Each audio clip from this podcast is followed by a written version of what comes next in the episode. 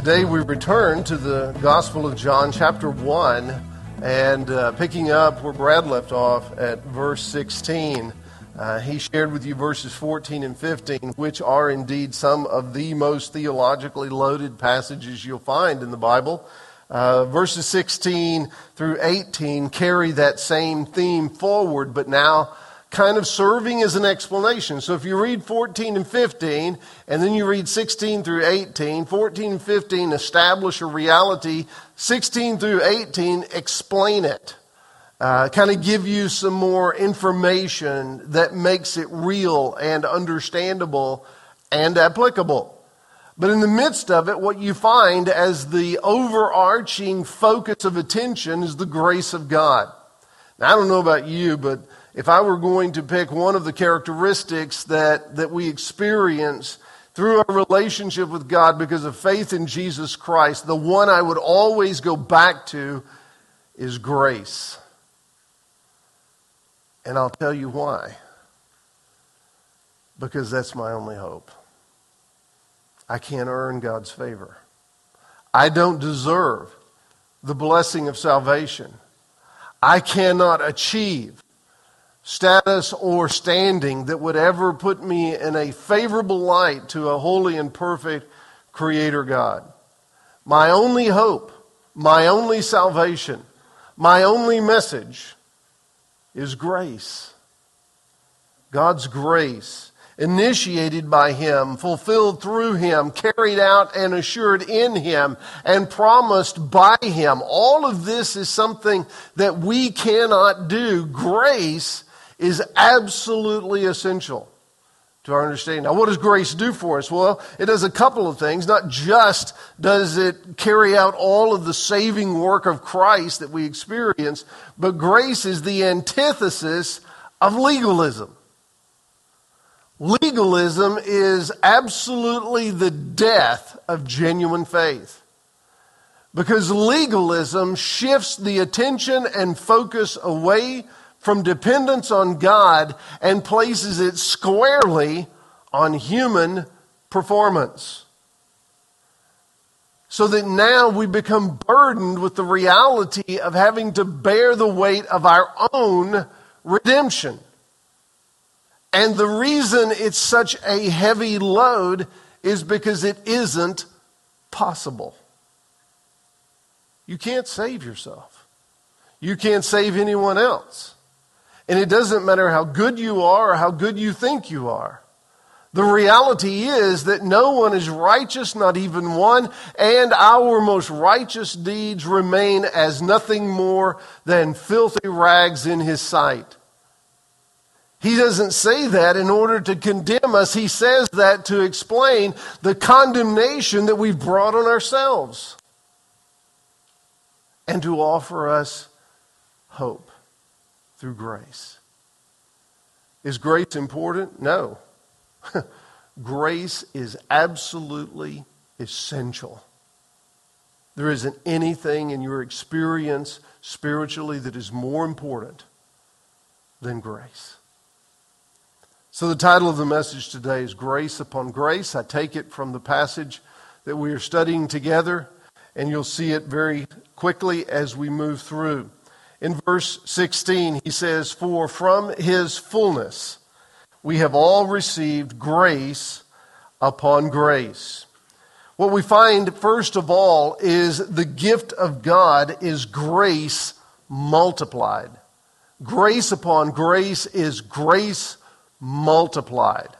It is a powerful statement that, that I think may come across almost cryptically, and so when we read it, we understand at least some of it, but we don't really perceive the depth of it. So notice several things about this gift of God's multiplied grace to us. Notice how the sentence begins for from his fullness. The origin, the beginning, the way everything comes to us is from God. I don't know if you've had any dealings with, um, with Apple products over the years. Uh, I adopted that a long time ago. In fact, in my office in the, the desk or the credenza drawer uh, is a box, the original box, with the original iPhone uh, and the original cable and charger uh, that came out 11 years ago, I think, or 10 years ago. And, and it still works. Uh, if, you, if you turn it on, it'll come on. Now, it doesn't have a SIM card in it or anything like that. Um, and is it valuable? No, it isn't. Uh, you know, you can sell it on eBay for a few hundred bucks. It's not really worth much. Uh, if it had never been opened, that's a different story. But who buys an iPhone and doesn't open it and use it and play with it? Not me. I know people do. I'm not one of those. But I kept it. Uh, I was fascinated by it. It was something that signaled a, a giant leap forward in my mind with regard to technology. And, uh, and so while some of that's good and we've benefited from it, obviously it isn't all good uh, because now we find that thing glued to our hands and almost dominating our every moment. I used to be able to hide from you, and I can't do that anymore. And it doesn't work out well for me because when you send me a text or when you call me or when you uh, name me somehow on Facebook or any of those different kinds of things, I have my phone set up so that it pops up a notification. Now, it may not make a noise, it may not vibrate, it may not do any of that, but on the home screen of my phone will be a red number. I can't tolerate that. My OCD won't allow it. And so I have to look at it. If nothing else, I don't necessarily have to read it or even care about it. I just have to make the red numbers go away. Now, those of you who have 463 unread emails and 1,200 unread text messages and 700 unlistened to voicemails, I don't even know how you exist. But it doesn't work for me. But what you learn about Apple products is that they cre- created them in a very specific way. One of the earliest uh, iterations of their devices was not necessarily the phone, but you remember the iPod. And the iPod had a very specific purpose. It was a music player. That's what it was designed for. That was all it was capable of. And so the way it worked is that you could purchase music and you could put it onto your iPod and then you could listen to it through your earphones or through uh, some other type of, of streaming uh, mechanism, and, and that's the way it worked. But if you had that music and you wanted to take it from that iPod and send it back to something else, that couldn't happen. Apple knew that if you could do that, then you would just buy it and share it, and they wouldn't get money for it every time it was going to be it was going to be copied or duplicated. And so they made it a one way means of transmission. Now, while it, was very frustrating at times when you were updating a device or you're doing something else, they had a system for that, but it was always designed and always intended to be one way. And that's it. It goes from the origin to the object. Grace is intended as an origin to object means of conveying God's favor, providing what is needed most. It comes from only one source initiated by Him, for from His fullness. It began with Him. The fullness is the description of Jesus here. Uh, there's some debate as to whether this is a reference to God or whether it's a reference to Christ.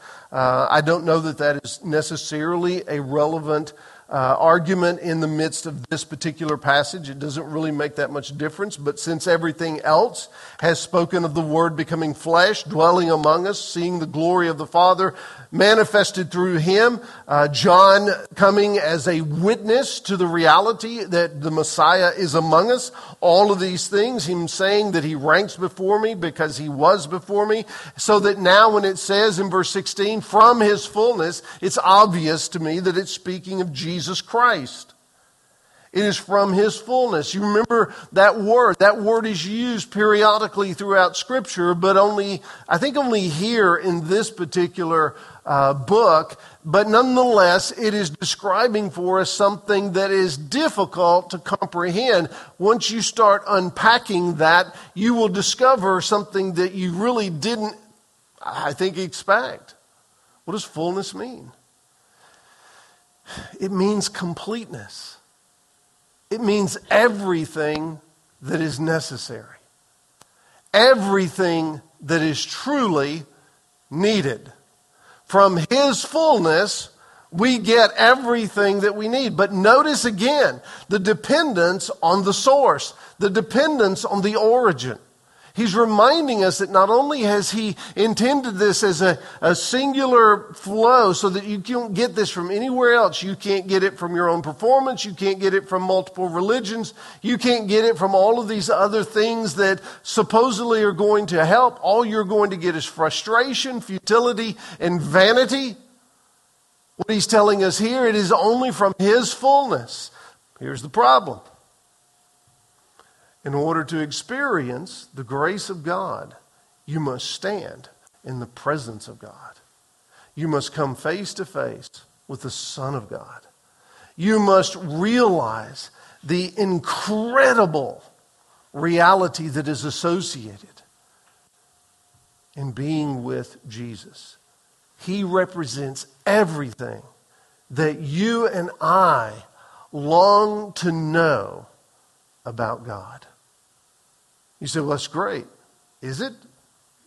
You know what I feel? I feel like Isaiah. Woe is me. I am undone.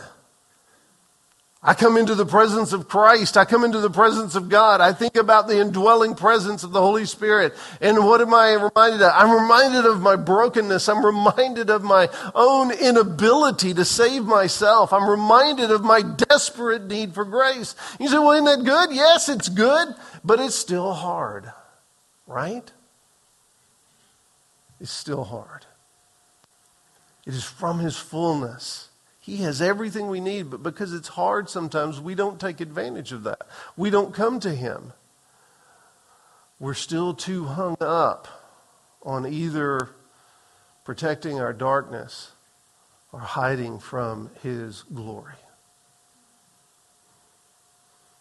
The gift of God is grace that is multiplied, that flows from the very fullness of who Christ is. All that we can imagine and know about Him that is represented in the grace that He has given. It is from His fullness that we receive this grace.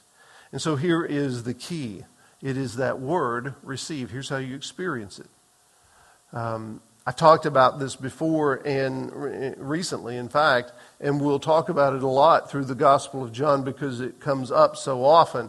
But the idea of believing in Jesus as a uh, mere statement of position is insufficient for salvation. Remember what the Bible teaches us. Uh, when we talk about, well, you know, I'm okay because I believe in God. Jesus would say, well, even the demons do that. Uh, I'm not sure that's enough for you. So, so be careful. Be careful what you're relying on. Because when you say, well, I believe in God, remember how that sentence begins. That's not the way this works. Grace doesn't work like that. So the key isn't what you believe alone. It's what you receive. That's the key. For it is from his fullness that we have received, that we have been changed, that what he has given has come into us. We see often the, the grace of God described as a gift. Gifts only are meaningful when they are received. That's the only way that it works. Receiving that gift creates a, an air of humility, but also of thanksgiving. It creates a response of appreciation. Uh, it creates a, an awareness that provides understanding. All of these things are essential in order for us to receive. So salvation doesn't come simply by belief alone. It comes by belief that is manifested through receiving. So there is a commitment. There is a, a union that is being formed, a, a relationship that is coming together so that we understand what God has done through Christ and we receive that as our own so that we enter into that relationship with Him. This is where salvation takes place. It is from His fullness that we have received grace upon grace. It is not uncommon that the Bible would use these dual patterns of, of restating something uh, the Holy of Holies, the day of the day grace upon grace. These are all different ways of, of compounding the meaning of a particular word so that we can see it in an expanded way. Uh, he's describing something that is being stacked on top of something in order to show, uh, show it in a way that language simply doesn't afford. I have a lot of words at my disposal, but yet I don't have the words to describe God's grace in its entirety. No one does, any more than I could describe His glory, any more than I could describe heaven, any more than I could describe any of the characteristics of God that are infinite in a finite circumstance. And so, what does the Bible do? Grace upon grace. We've all received grace upon grace. So it's not just talking about the fullness of, of, of, Christ, but it's talking about how what we have received through Christ is sufficient for every need. There's another way, though, that, that this is intended. And so the restatement of grace, grace upon grace, is intended to show a progressive reality as well. And we'll see that even further in the next verse. But here, what he's saying is that so the grace that you receive is sufficient for your salvation. It's also sufficient for your sanctification throughout the course of your life. It means that His grace will be sufficient in every situation. It will be sufficient in every experience or challenge or good time. He's telling us that the grace upon grace means that it has a dynamic living characteristic that shows that it will be appropriate and applied in everything that we experience throughout life. So that no matter what you encounter, or no matter where you go, or no matter what you will be confronted with, the grace of God piled on top of the grace of God given through receiving Jesus as your Savior and Lord is always going to equip you for everything that you experience or encounter along the way. From His fullness, we have all received grace upon grace, so it is a gift of God multiplied. Verse 17, though, teaches us that the fullness of Christ ensures that grace is abundantly supplied. So it's not only multiplied, but it is abundantly supplied. Now, what's the difference? Well, the difference is again showing us how that fullness now manifests itself. Look what he says in verse 17 For the law was given through Moses, but grace and truth came through Jesus Christ. This is really an interesting way. Now, keep in mind, John is writing in order to affirm the deity of Jesus, in order to affirm that he is the Son of God, the Messiah, and the, to, to help others to know the saving work. Uh, this is ultimately going to be a message that's delivered not only to Jews, but Gentiles as well, and all of them, uh, at least a, a large portion of them that are going to read this, are going to have some understanding of the Old Testament. A lot of people don't like the Old Testament. They don't like the, the language. They don't like the repetition. They don't like uh, the history or they don't understand it. Uh, some don't like the um, kind of the darkness that is associated with those periods of time that are described in the Old Testament as being so difficult and sinful. Um, uh, some don't like the, uh, the effort that is necessary to try to interpret and understand in a modern era things that were said and commanded in an ancient one. Um, and, and, so I get all of that. Um, I do. But please, don't discount any portion of the Bible. Don't limit yourself by refusing to see the manner in which Christ has been working all throughout the history of humanity. You say, well, the Old Testament, you know, has all this stuff about creation and has this stuff about the flood, and, you know, science doesn't support that. Well, then, then don't believe science. You say, how can you say that? I mean, you're just showing yourself to be ignorant, am I? I mean, you're going to decide where your authority is going to lie. Is it going to lie with the way of the world and a materialistic mindset and worldview? Or is it going to lie in the, in the comforting and encouraging truth found only in the Word of God? You say, well, you can't explain all that. I didn't say I could. In fact, I've never pretended to know everything. I act like it sometimes, but I don't really pretend to know. And just because I have an answer for everything doesn't mean I know everything. That's just me using my gift of gab. You get what I'm saying? In order to really understand what we're talking about here, you've got to understand where the authority is going to lie. Do you trust the authority of the Word of God? If so, that means all of it, including the Old Testament. In fact, what you'll find when you look to the Old Testament is you'll find that through everything described there, you can see the progressive revelation of God through the ages that brings us to Jesus. Now, progressive revelation is something that not everyone agrees upon, and it gets interpreted a little bit differently. I believe in progressive revelation. I think it's a part of, uh, it should be a part of our theology. and while I may not make reference to that term when I'm talking about it, I often speak of it.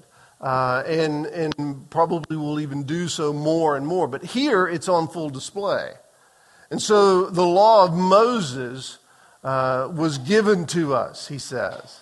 And, and he doesn't say that as comparing it as less than the grace and truth that comes through Jesus. He's showing it as foundational. This is where everything starts. This is the foundation that ultimately lends itself to the understanding that comes when Jesus enters the picture.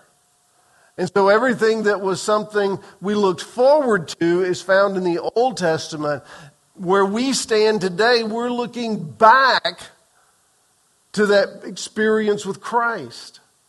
And so there is this, there's this understanding that God has been working throughout history. Now, if that is true, and you believe and accept that, and you can see that progressive grace of God being manifested through the law, through the covenants, through the deliverance, through the inhabitants, through the, the captivity, and through the return. And you can see all of that taking place in the, in the law and the prophets and the writings, and you can understand that this is pointing forward to something else. And then you see that that something else is the Messiah, and the Messiah is Jesus we stand here now and we can look back and we can see how all of that has come together so that what we experience in the fullness of his, of his grace began so long ago.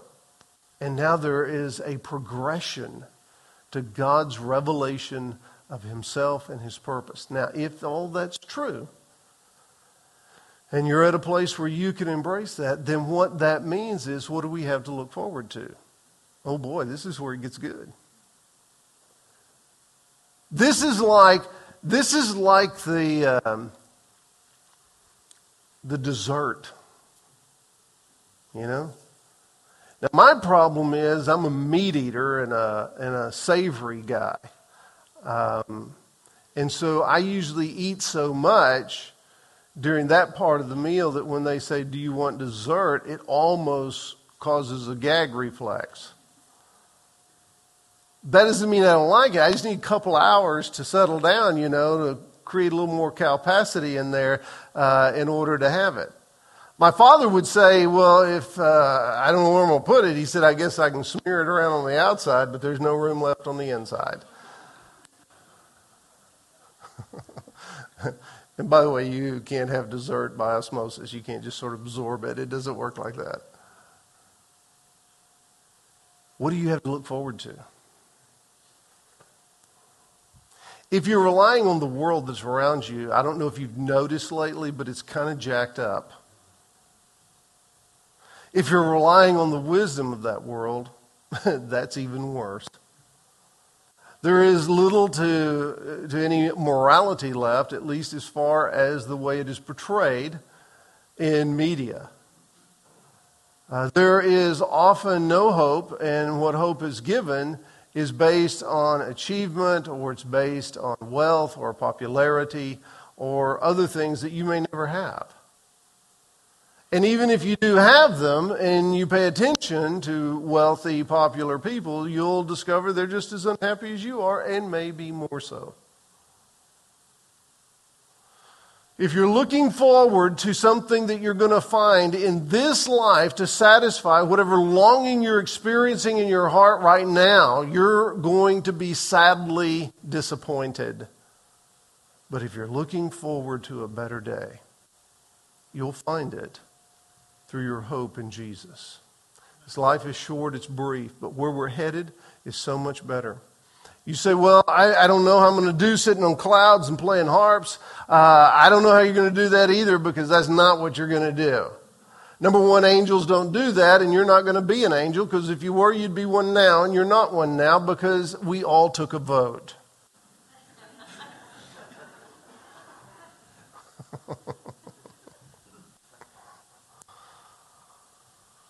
what does it mean? It means what you're experiencing now you will experience in the new heaven, the new earth that Jesus is going to create.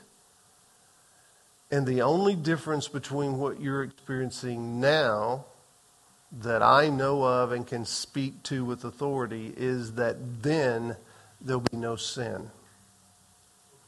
Therefore, there'll be no darkness, there'll be no sadness, there'll be no death, there'll be no disease. We won't read about injustice. There won't be any. There'll be no sun or moon because they're not needed for the light that will give illumination to all of life will come from the very throne of God and the Lamb. That's what the future says. That's what the Bible says. That's what we're looking forward to. He is our hope. So when we see progressive revelation, it informs us through all that has taken place in the past. It conforms us through what we're experiencing in the present through faith in Jesus, and it transforms our expectations of the future and our hope as we move toward it.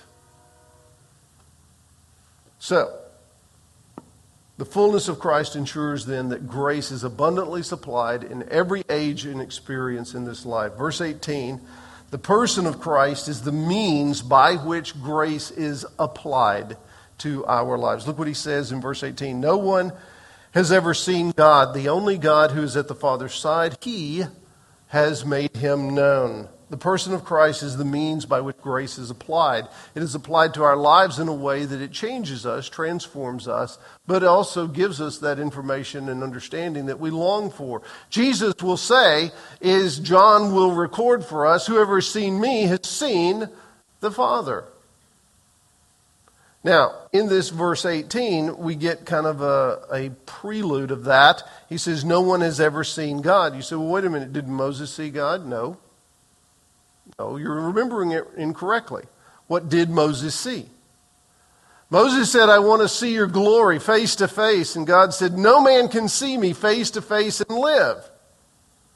But he said, I tell you what I'll do. I'll let you see me as I pass by.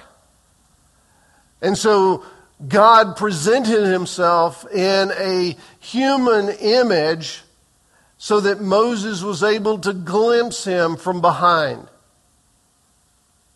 He didn't see God. Moses would go into the Holy of Holies where he would speak with God. God would speak to him, and he would come out. His face would glow, but he didn't see God. He experienced the glory of God. The Bible tells us that because of our sinfulness and because of our brokenness and because of all that is in us that is so contrary to the very nature of who God is, that we cannot possibly know Him in this intimate fashion. So what did He do? He sent His Son to be the perfect image and to show us all that we needed to see and to tell us all that we needed to know. So that everything you and I need to know about God right now, we get from our faith in Jesus Christ, so that no one has ever seen God, but the only God, the only God who is at the Father's side, Jesus, fully God, has made him known. So when we talk about faith in Jesus for salvation, for sanctification, for all of the things that He is doing through the work of His Spirit within us. What we're talking about is a growing awareness and knowledge of who God is as Father, Son, and Holy Spirit. And we are coming into an intimate experience that goes beyond information that just fills your head to the kind of experience that changes your life. This is so important. Excuse me.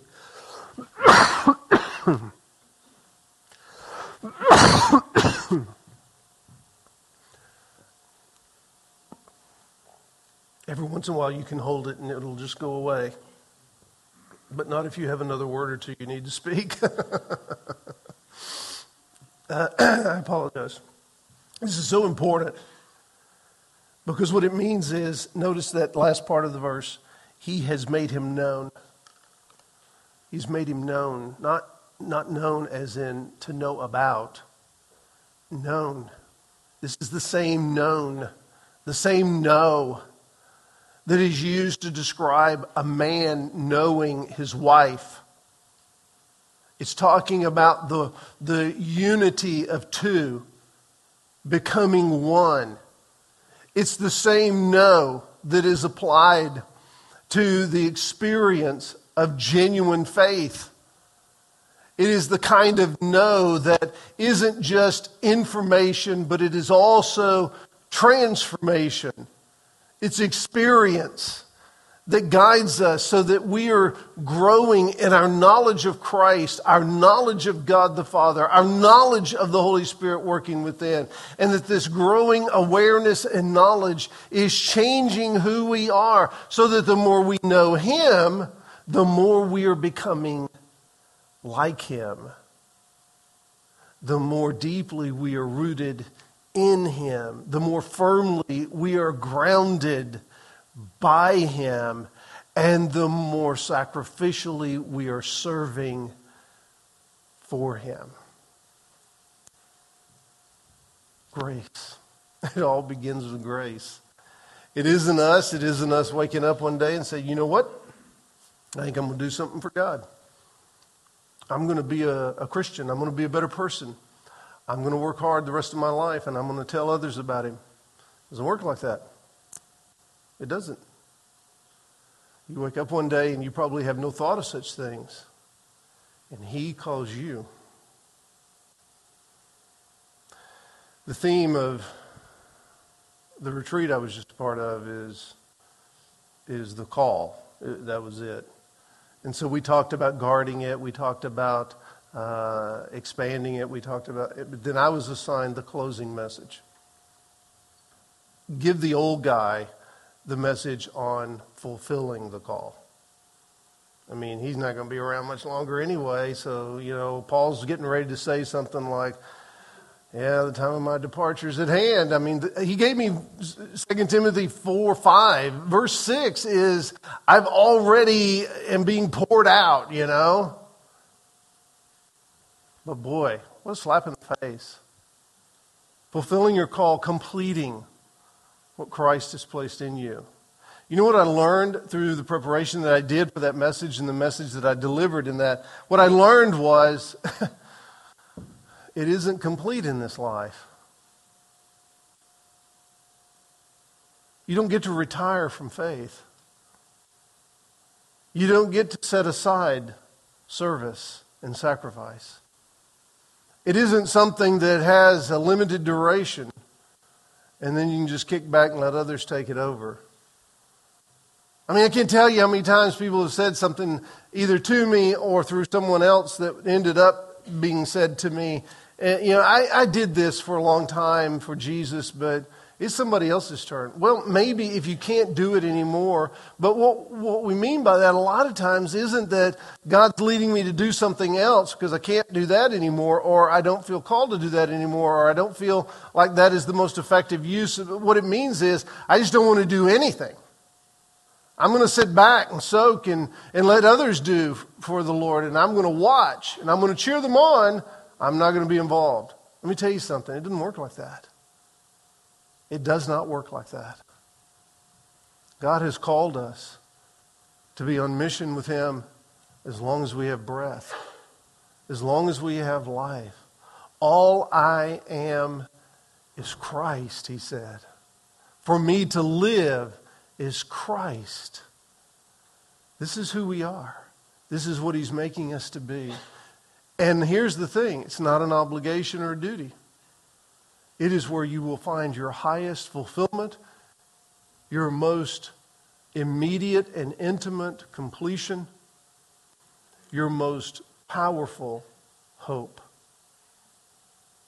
Grace upon grace. Grace for every era, every age, every experience.